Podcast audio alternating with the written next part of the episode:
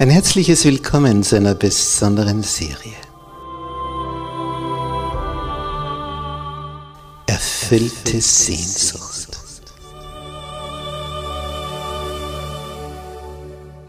Die Welt der Bibel.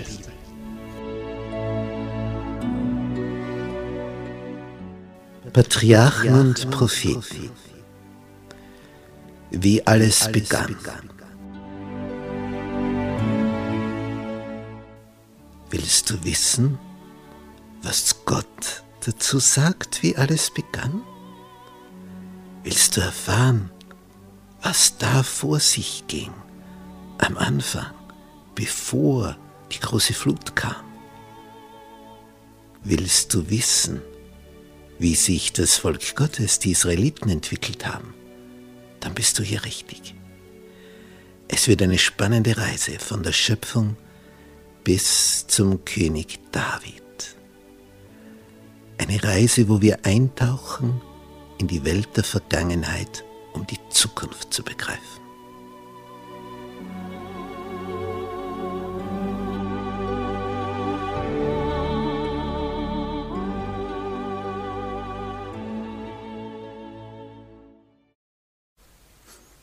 Gnade sei mit euch und Friede von Gott unserem Vater und dem Herrn Jesus Christus. Unser Thema, das Ende des ersten Königs der Israeliten. Und dazu begrüße ich herzlich all unsere Zuseher im Internet. Und wieder einmal war es soweit, die Philister rückten an zum Kampf gegen Israel.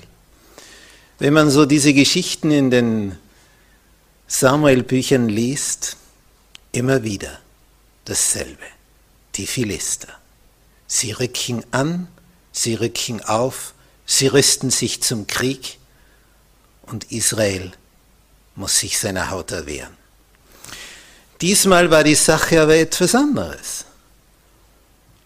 Denn, und das hat der König erfahren, auf der Seite der Philister kämpfte noch jemand. Jemand, der ihm sehr vertraut war. Saul hatte ihn gejagt, jahrelang, zehn Jahre lang, bis es schließlich ins Feindesland hinüberging. David mit seinen 600 Männern. Und David wurde eingeladen, mit den Philistern mitzuziehen in den Kampf. Und David wusste nicht, was er jetzt tun sollte. Und sie marschierten bis zum Kriegsschauplatz. Die Philister mit David und seinen 600 Mann. Bis zum Kriegsschauplatz. Die Ebene Jesrael. Eine Gegend, die größte Ebene in Israel, wo viele, viele Schlachten stattgefunden haben. Denn in der Ebene, da lässt sich's gut lagern, sonst steht ja das Zelt zu schief. Und dort lässt sich auch gut kämpfen. Denn an einem Berghang, da hast du ja Schwierigkeiten, dass du überhaupt selber dich im Gleichgewicht hältst, geschweige denn mit jemand noch kämpfst und ringst. Und hier in dieser Ebene Jesrael hatten sie sich also aufgestellt. Die Philister am Nordrand der Ebene, Saul mit den Israeliten am Südrand der Ebene. Und nun standen sie sich gegenüber. Und der König Saul weiß, auf der anderen Seite drüben ist auch David mit seinen Leuten.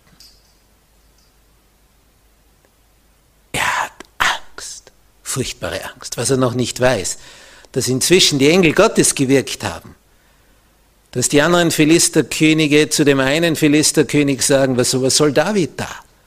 Am Ende kommt mitten in der Schlacht bei dem eine neue Überlegung und er wendet sich gegen uns. Was tun wir dann? Schick ihn heim. Und dem Philisterherrscher, der David eingeladen hat, hier mitzukämpfen, ist es furchtbar peinlich. Und Davids Leute marschieren mit Freuden nach Hause. Drei Tage marschieren sie, bis sie dann dort diese Katastrophe erleben, als sie in ihrem Ort ankommen. Aber das ist heute nicht unsere Geschichte. Hier und jetzt betrachten wir, wie es Saul ergeht, dem ersten König Israels, in seiner Todesstunde. Er fürchtete sich vor diesem Kampf. Und wie? Es heißt im 1. Samuelbuch Kapitel 28. Ich lese ab Vers 4. Als nun die Philister sich versammelten und herankamen und sich lagerten bei Schunem, versammelte Saul auch ganz Israel und sie lagerten sich auf dem Gebirge Gilboa. Als aber Saul das Heer der Philister sah, fürchtete er sich und sein Herz verzagte sehr. Nun, für jeden Kampf ist es entscheidend, dass der, der Erste vor seine Truppen hintritt und sagt, wir werden gewinnen und zeigt, was ihr könnt und, und, und, und, und, und. Aber wenn der Herrscher verzagt ist, wie, wie soll er seine Truppen ermuntern? Denn die meisten haben große Angst und fürchten sich, weil jeder weiß, das kann jetzt meine letzte Stunde sein, denn die da drüben sind bewaffnet und die kommen nicht her zum Sandkasten spielen. Die wollen mein Leben auslöschen. Was jetzt? Und da bedarf es schon einer Menge von Motivation, dass da jemand es wagt, in diese Schlacht zu ziehen. Und wenn der Herrscher selber verzagt ist und sich fürchtet, wie soll der seine Truppen motivieren? Wie soll er sie bewegen? Und wenn schon im Denken die Gesinnung vorherrscht, wir haben keine Chance, wir werden verlieren, ja, dann wird es auch so sein. Das war übrigens der Lagerplatz, wo Jahrhunderte zuvor Gideon gelagert war. Mit 300 Mann. Das heißt, ursprünglich waren es über 30.000, 32.000. Aber der Herr hat ihm gesagt, viel zu viele, schick sie heim, schick sie heim, schick sie heim, bis zum Schluss nur mehr 300 da waren die darauf brannten, in die Schlacht zu ziehen. Und der Herr gab mit diesen 300 einen unwahrscheinlichen Sieg. Damals waren Feinde aus der entgegengesetzten Richtung gekommen, aus dem Osten. Philister waren jetzt aus dem Westen gekommen. Dort, wo heute der Gazastreifen in Israel ist, von dort kamen sie. Und sie waren nun ins Herz Israels eingedrungen das Kerngebiet. Hätte Saul nicht verrückterweise David gejagt, sondern David kämpfen lassen gegen die Philister in all den Jahren, wo er ihn gejagt hatte, dann wären die Philister nie so weit vorgedrungen. Er hat seinen besten Mann gejagt, bis er ihn zu den Feinden gejagt hat, ihn dort hinübergetrieben hat. So verrückt kann jemand werden, wenn er nicht auf Gott hört. Nun, wenn einer Angst hat in der Not, da erinnern sich viele auch an Gott. Und es heißt in Vers 6 von 1 Samuel 28, und Saul befragte den Herrn. Aber der Herr antwortete ihm nicht, weder durch Träume noch durch das Los Licht noch durch Propheten. All die Bereiche, durch die Gott sonst wirken konnte. Nichts. Das Loslicht, da ging es darum, auf den Schultern des Hohepriesters, auf seinem speziellen Gewand, das er anhatte, dieses Ephod, waren zwei Steine. Und Licht auf der einen und Schatten auf der anderen Seite bedeutete, ja, nein. Soll ich, soll ich nicht. Nichts von dem. Es blieb alles dunkel. Kein Prophet, der ihm irgendeine Auskunft geben kann. Und Saul weiß nicht, was tun. Die Ungewissheit hält er nicht aus. Wie wird dieser Kampf ausgehen? Er hat Angst. Er will wissen, wie das wird. Gott antwortet ihm nicht mehr. Wundert es einem? Den Propheten, den Gott geschickt hat, den Propheten Samuel, auf den hat der König nicht gehört. Er hat es gegenteilig durchgezogen. Dann hat er etwas gemacht. Er hat die Priester Gottes, den ganzen Priesterstand, ganze Sippe. Niedermetzeln lassen. Wehrlose Priester, unbewaffnete. Kein Israelit wagte, diesen Befehl auszuführen, aber Doeg, der Edomiter, der Nachkomme von Esau, der hatte keine Hemmungen. Der hat sie niedergemordet. Und jetzt? Priester waren vernichtet, bis auf einen einzigen, der damals nicht zugegen war, Abjata, ein Sohn Ahimelechs. Der war damals entronnen und war auf der Seite Davids noch.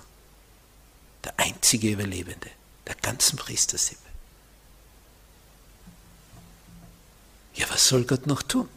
Er hat Samuel geschickt, auf den wurde nicht gehört. Samuel ist gestorben, der Prophet. Die, die in Verbindung mit Gott waren, die Priester, ausgelöscht, vernichtet, niedergemetzelt. Ja, was will der König noch? Und der, der als nächster König von Gott ersehen ist, nämlich David, was macht er mit dem? Den hetzt er durch die Lande und will ihn umbringen. Das heißt, auf mehreren Ebenen kämpft der König gegen Gott. Aber jetzt in der Not, jetzt braucht er ihn. Aber der antwortet ihm jetzt nicht mehr. Er hat die Grenze überschritten. Er hat die Sünde gegen den Heiligen Geist begangen. Wenn du lang genug dem widerstehst, was dir schon längst klar ist, was Gott dir zeigt, irgendwann ist der Punkt erreicht, wo nichts und niemand mehr dir helfen kann. Diese Sünde gegen den Heiligen Geist, das hat Jesus einmal erwähnt als er einen Besessenen geheilt hat, der blind und stumm war und nachdem der sehen und reden konnte, und das Volk begeistert war und gesagt hat, das muss der Messias sein. Habt ihr das gesehen? Der war blind, jetzt sieht er. Der war stumm, jetzt redet er. Von einer Sekunde zur anderen. Habt ihr je sowas gehört? Ja, wenn das nicht der Messias ist? Und die Führungsschichte des Volkes wusste sich nicht mehr anders zu helfen, als dass sie gesagt haben, ja, das war ein Besessener.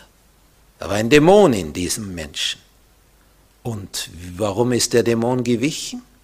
Auf wen hat der Dämon gehört? Auf seinen Vorgesetzten. Dieser Jesus von Nazareth treibt die Dämonen deswegen aus, weil er der Oberdämon ist, der Oberteufel. Und da war der Punkt überschritten. Sie haben Jesus mit dem größten Feind Jesu tituliert, ihn danach benannt. Und als das war, wieder besseres Wissen. Sie, sie wussten genau, das muss der Messias sein, wenn er solche Dinge vermag. Aber sie wollten es nicht wahr. Da hat Jesus gesagt, wer die Sünde gegen den Heiligen Geist begeht, was soll da noch geschehen? Wenn der jemand so verbohrt unterwegs ist. Und so war es hier bei König Saul. Den nächsten König, der von Gott erwählt ist, den hat er mit dem Tode bedroht. Auf den Propheten Samuel hat er nicht gehört und die Priester des Höchsten hat er ermorden lassen. So, jetzt Funkstille nach oben. Aber er will etwas wissen. Und so richtig trotzig fährt er in seinem Gehabe fort und was tut er? Er geht zur Gegenseite. Wenn die positive, unsichtbare Macht nicht mehr antwortet. Dann geht er trotzig zur dunklen, unsichtbaren Macht. Es ist kaum zu glauben, was da jetzt steht. Vers 7.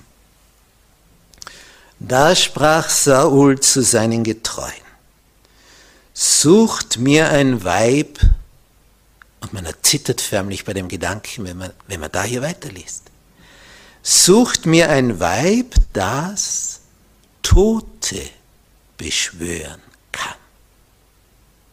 Dass ich zu ihr gehe und sie befrage. Jahre zuvor hat der König auf Geheiß des Propheten Samuel alle toten Beschwörerinnen aus dem Land verbannt, verjagt, töten lassen, wer dabei blieb. Aber die eine, die hat sich noch gerettet. in Schunem, am Nordrand von der Ebene Jesrael. Genau in der Nähe von dort, wo jetzt die Schlacht stattfinden soll. Denn seine Leute sagen ihm, siehe, in Endor ist ein Weib, das kann Tote beschwören. Das war also zu Fuß in relativ kurzer Zeit erreichbar von diesem Lagerplatz aus. Und Saul machte sich unkenntlich, verkleidet sich, zog andere Kleider an, ging hin und zwei Männer mit ihm. Und sie kamen bei Nacht zu dem Weibe. Sie mussten die Ebene überqueren, wo die Philister lagerten. Hochgefährlich. Was war ihm so wichtig? Zu einer Totenbeschwörerin zu gehen. Es ist interessant, die meisten Religionen auf diesem Planeten kennen den Kontakt, den vermeintlichen, scheinbaren Kontakt zu Toten, Totenkult. Man geht zu Tote, um etwas über die Zukunft zu erfahren. Die Bibel sagt, die Toten sind tot. Tot. Die schlafen. Die wissen nichts. Die kannst du auch nicht hervorholen. Die, die den Totenkult betreiben, sagen, oh, das geht schon. Und dann kommen auch die Toten hervor. Nur es sind nicht die, die verstorben sind, sondern Dämonen, böse Engel, die da erscheinen in der Gestalt des Verstorbenen. Denn die unsichtbare Welt tut sich da leicht. Ein böser Engel, der kann dir alles vorgaukeln. Denn der hat Möglichkeiten, über die wir uns keine Vorstellung machen.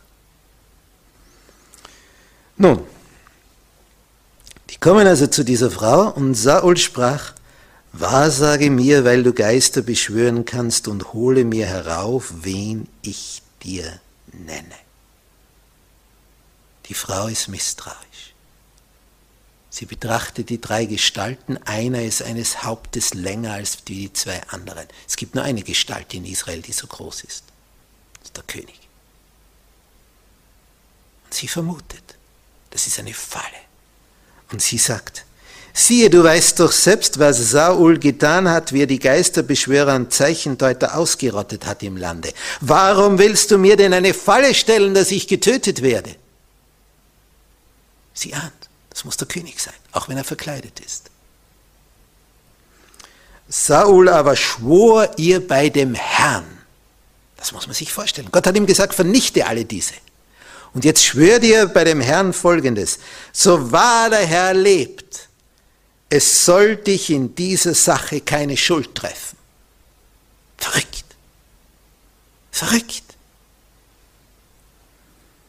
Da sprach das Weib, wen soll ich dir von den Toten heraufholen?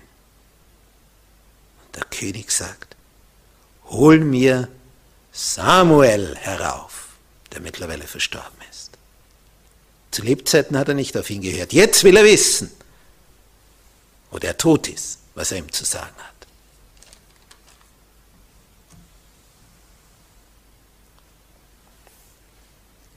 Als die Frau hört, wen sie heraufholen soll, Vers 12, als nun das Weib merkte, dass es um Samuel ging, schrie sie laut und sprach zu Saul, warum hast du mich betrogen? Du bist Saul. Jetzt gibt es keinen Zweifel mehr. Der König sprach zu ihr, fürchte dich nicht. Was siehst du? Er ist voller Begierde, er will wissen. Er will wissen, was, kommt morgen an dem Tag der Schlacht. Wird er das überleben?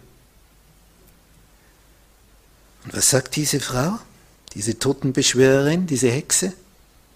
Ich sehe einen Geist heraufsteigen aus der Erde. Jetzt wird's gruselig. Wie, wie, wie ist er gestaltet? fragt der König.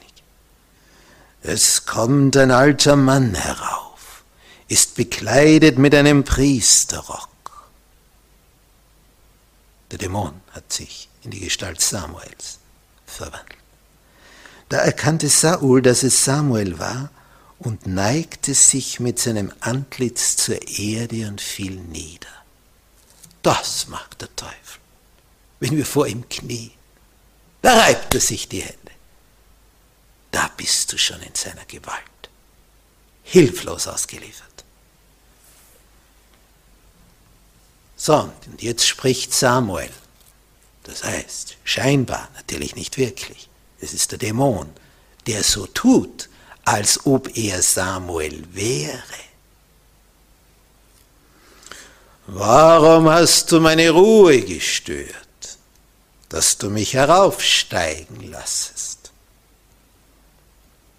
Der König, ich bin in großer Bedrängnis.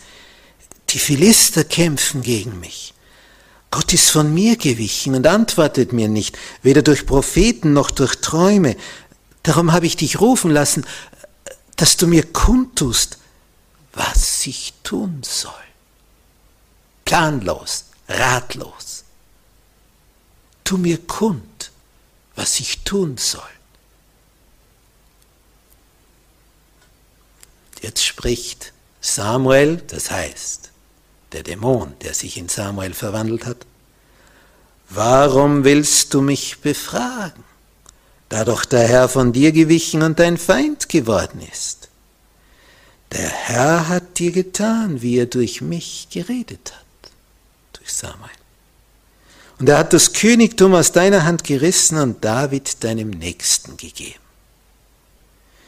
Weil du der Stimme des Herrn nicht gehorcht und seinen grämigen Zorn nicht an Amalek vollstreckt hast. Darum hat der Herr dir das jetzt getan.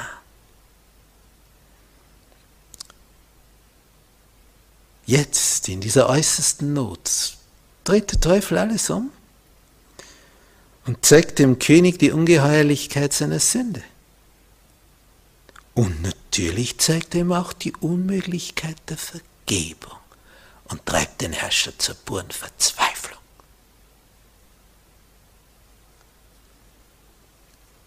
So, und jetzt kommt der Überhammer.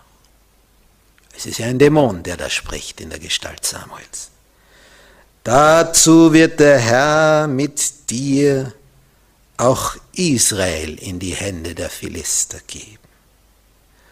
Morgen wirst du mit deinen Söhnen bei mir sein. Im Klartext, morgen bist du tot, gefallen durch Philisterhand. Auch wird der Herr das Heer Israels in die Hände der Philister geben. Ja, das war jetzt nicht gerade die Botschaft, die motivierend war für den morgigen Kampf. Der Dämon sagt ihm, du wirst sterben. Morgen wirst du mit deinen Söhnen bei mir sein. Die Söhne auch noch. Wenn du schon stirbst und alt geworden bist, ja, aber deine Kinder, deine Enkelkinder, da lebt es weiter. Nein, mit deinen Söhnen wirst du bei mir sein. Die Kronprinzen, sie werden alle sterben. Als der König das hört, da stürzte Saul zur Erde solang er war. Und geriet in große Furcht über die Worte Samuels, des scheinbaren Samuels. Auch war keine Kraft mehr in ihm, denn er hatte nichts gegessen den ganzen Tag und die ganze Nacht. Er stürzte zur Erde, der König, solange er war. Todesnachricht. Morgen bist du tot das raubt ihm die letzte Energie. Die Totenbeschwörerin ist fix und fertig. Sie sieht der König bei ihr, am Ende stirbt mir der in meinem Haus. Ja, dann werden sie natürlich mich töten. Jetzt schaut sie, dass der wieder in die Höhe kommt. Gibt ihm zu trinken, dann bereitet sie ein Mahl zu und sagt, komm, iss, iss. Er will zuerst nicht. Die Diener ermuntern ihn auch, komm, iss, stärk dich. Der ist überhaupt nicht mehr fähig, sonst sich zu erheben.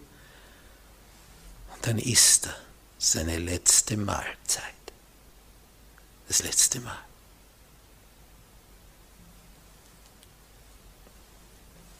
Zuerst hat er sich noch geweigert.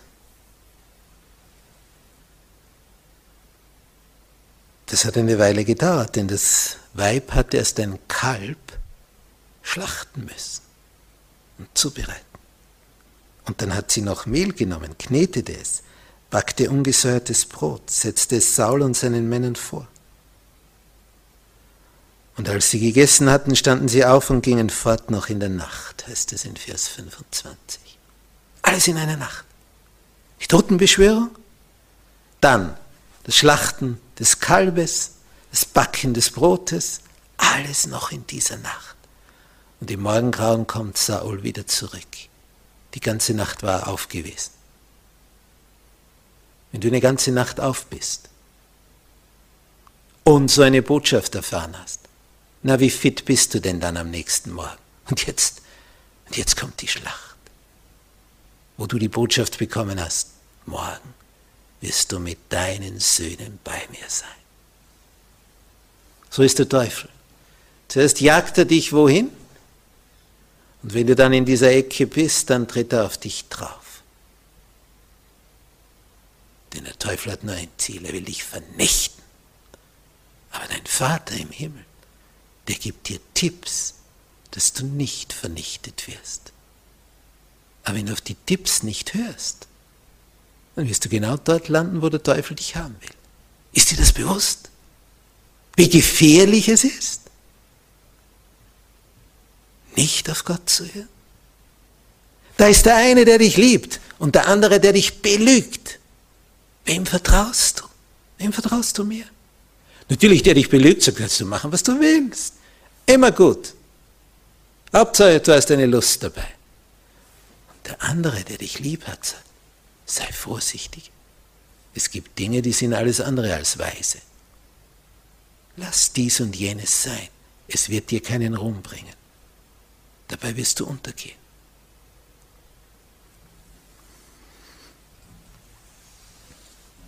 Es gibt eine Reihe von Bibeltexten, die uns klar machen,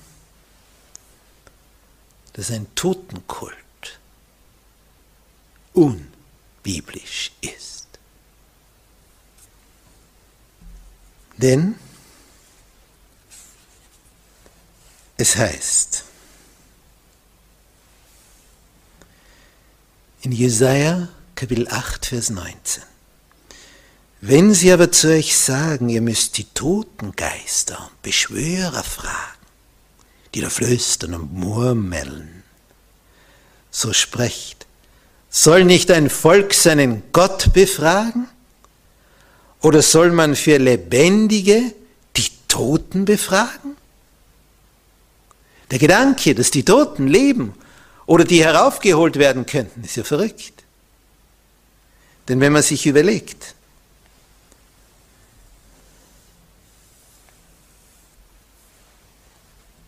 wenn Samuel im Himmel war, hätte dann eine Hexe die Macht, ihn von dort herzuholen? Natürlich nicht. Wenn Samuel im Himmel ist, hat natürlich auch Satan nicht die Macht, ihn von dort herzuholen.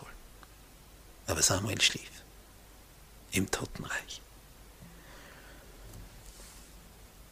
Und wir können auch nicht annehmen, dass der Prophet Gottes von der bösen Macht herbeigezwungen werden könnte. Niemals. Es war ihm ein Dämon der hier erschien. Aber in der Gestalt Samuels. Immer wieder begegnen mir Leute, die sagen, meine verstorbene Mutter, mein verstorbener Großvater ist mir begegnet, in der Nacht auf einmal gekommen und hat mir Botschaften gebracht. Ihr könnt sicher sein, das war nicht eine verwandte Person. Unter Garantie nicht. Es war ein Dämon, der die und jene Person in eine bestimmte Richtung bringen wollte. Und dabei mögen die Botschaften anfangs ganz in Ordnung sein, um einmal Vertrauen zu schaffen. Und wenn ja mal die Vertrauensbasis da ist, dann geht's bergab. Dann kommen die Botschaften, die dich vernichten wollen.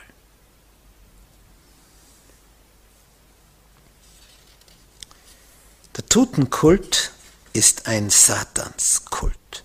Wir haben schon im Paradies gelesen. Wie Eva zu dem Baum kommt, und dem sie nicht essen soll, sagt die Schlange,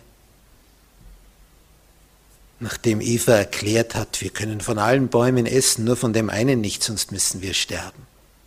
Dann spricht Satan durch die Schlange und sagt, sterben. Habt keine Rede davon. Keineswegs werdet ihr sterben. Das Gegenteil tritt ein.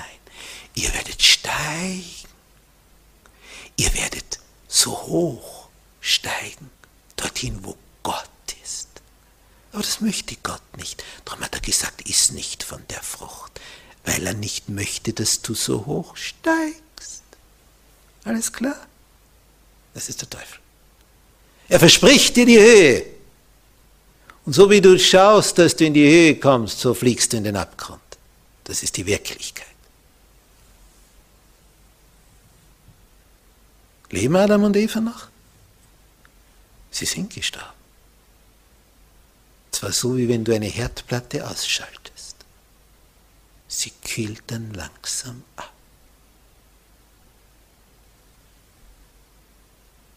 Es war gedacht, dass sie ewig leben.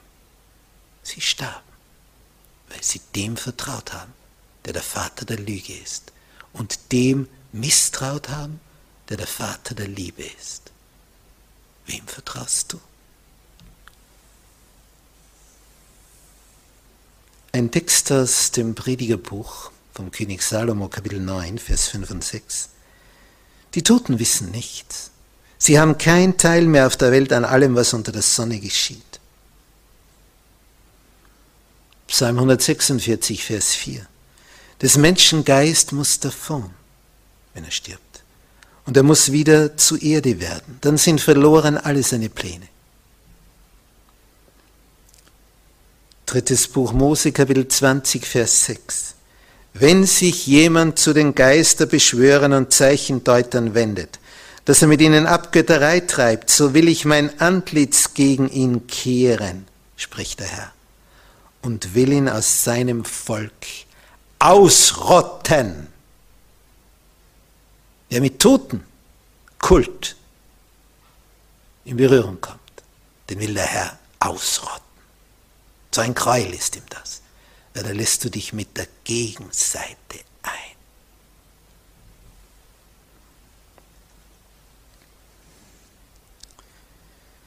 1. Korintherbrief, Kapitel 10, Vers 20 schreibt der Apostel Paulus, was die Heiden opfern, das opfern sie den bösen Geistern, den Dämonen, den bösen Engeln und nicht Gott.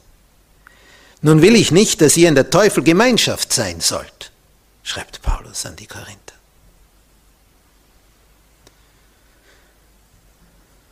Was war damals die Verirrung im Lande Kanaan? Psalm 106, Vers 37 und 38. Sie opferten ihre Söhne und ihre Töchter den bösen Geistern. Deswegen hat Gott die Kanaaniter vor den Israeliten vertrieben und dann machten es die Israeliten genauso. Sie opferten den Götzen Kanaans, sodass das Land mit Blutschuld befleckt war. Und für die letzte Phase dieser Weltgeschichte sagt der Apostel Paulus in seinem Schreiben an seinen Mitarbeiter Timotheus im ersten Brief, Kapitel 4, Vers 1. Eine Voraussage der Schrift dass in den letzten Zeiten werden etliche von dem Glauben abfallen und anhangen den verführerischen Geistern und Lehren böser Geister. Spiritismus. Und Im Brief an die Thessalonicher im zweiten schreibt Paulus in Kapitel 2, Vers 9, denn der Frevler wird auftreten in der Macht des Satans mit allerlei lügenhaften Kräften und Zeichen und Wundern.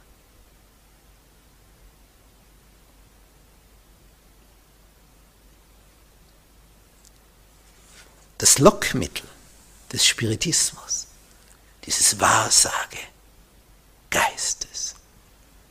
Immer wieder kommt das vor. Du kannst Wahrsager befragen. Den jungen Damen wird dann gesagt, wie der zukünftige aussehen wird. Wenn du dorthin gehst, dann hast du dein Leben schon verwirkt.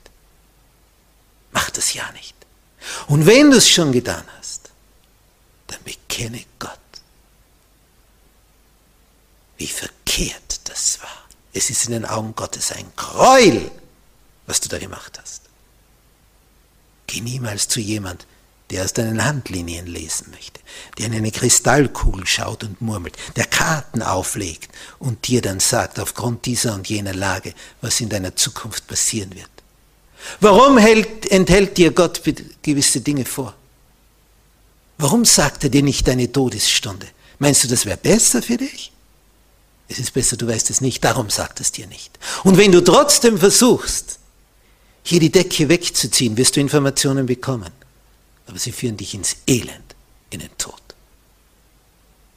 Der Feind hat auf deine Vernichtung abgesehen.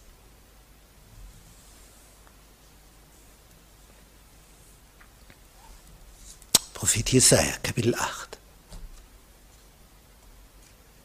Vers 19, die folgenden. Wenn sie aber zu euch sagen, ihr müsst die toten Geister und Beschwörer fragen, die da flüstern und murmeln, so sprecht. Soll nicht ein Volk seinen Gott befragen? Oder soll man für Lebendige die Toten befragen? Hin zur Weisung, hin zur Offenbarung, die Heilige Schrift. Werden sie das nicht sagen, so wird ihnen kein Morgenrot scheinen. Dann bleibt es finster. Dann geht die Sonne nie mehr auf für die. Hin zur Weisung, hin zur Offenbarung.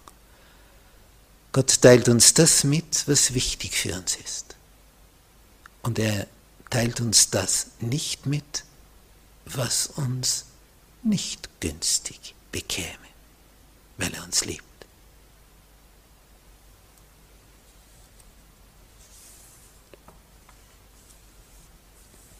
In dem Buch Patriarchen und Propheten von Ellen White steht ein interessanter Abschnitt über Satans Absichten.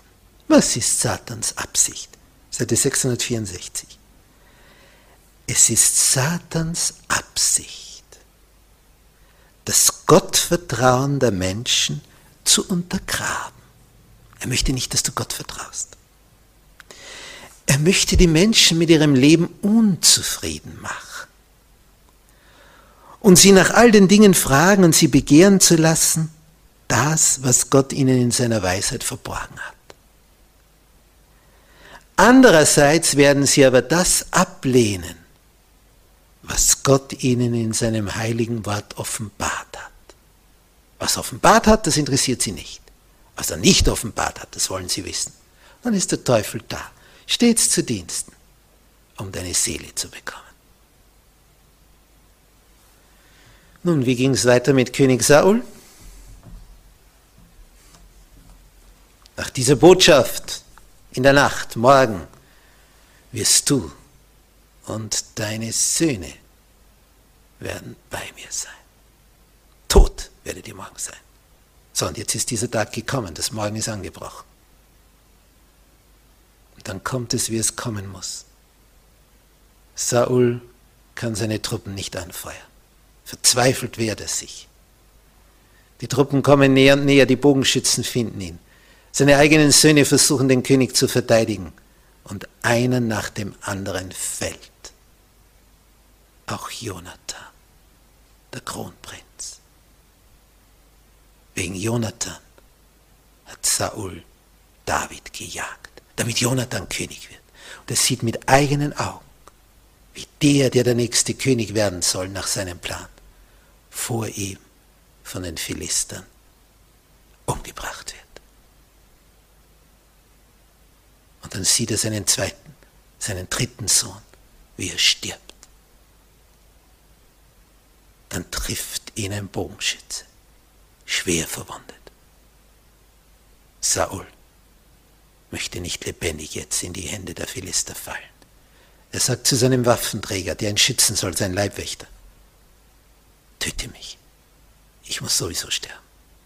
Aber der wagt es nicht, den Gesalbten des Herrn anzurühren. Dann nimmt Saul sein Schwert und stürzt sich selber hinein. Selbstmord. So endet der erste König Israels. So endet einer der gut begonnen hat. sehr gut begonnen hat. Hast du schon mal den Satz gehört, einmal gerettet, immer gerettet? Schwachsinn. Lüge. König Saul war sehr gut anfangs unterwegs. Gott hat ihn gesegnet. Er hat sich von Samuel raten lassen. Er tat, was ihm Samuel sagte. Anfangs. Und dann immer weniger, immer weniger. Bis er genau entgegengesetzt gehandelt hat. Der Himmel zieht sich nicht zurück. Der wirbt um dich. Aber du kannst dich von ihm zurückziehen. Und dann ist die Verbindung abgeschnitten. Und wenn du dann wieder willst, du aber schon den Punkt überschritten hast, wie Saul, ist vorbei. Darum, jetzt ist die Zeit des Heils. Jetzt ist die Zeit der Gnade. Jetzt ist die Zeit, Kontakt zu suchen mit dem Höchsten. Und wenn du schon Kontakt hattest mit so Wahrsagern, Totenbeschwörern, dann sag dem Herrn noch heute, wie leid dir das tut und bitte ihn, dass er dich davon befreit, von diesem Gespinst von Fäden, was dadurch um dich gesponnen wurde, damit du das zerreißen kannst durch die Hilfe des Höchsten. Wohl dir, wenn du danach handelst, damit dich Jesus befreit aus den Fängen des Bösen. Amen.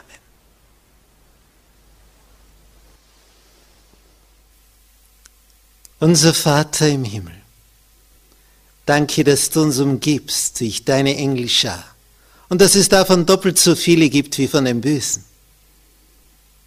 Es tut gut zu wissen, dass du uns das mitgeteilt hast in Offenbarung 12. Auch wenn der Böse ein Drittel der Engelschar mitgenommen hat, du hast doppelt so viele, die uns beschützen. Danke, dass du uns alles sagst, was für unsere Zukunft wichtig ist. Und wenn du uns etwas nicht sagst, dann ist es so besser für uns. Danke, Herr, dass du es so machst, wie du es machst. Es ist immer das Beste. Und wenn wir abgeirrt sind und hier meilenweit von dem entfernt waren, was du für uns gedacht hast, dass wir mit Totenkult zu tun hatten, mit Geisterbeschwörung, mit Wahrsagegeistern, oh vergib, was wir da angerichtet haben. Und die Folgen haben wir verspürt in unserem Leben. Danke, Herr, dass du uns da wieder herausreißt und uns zu dir führen willst, dorthin, wo das Licht ist und der Friede und die Vergebung. Danke, dass wir durch dich neu beginnen können.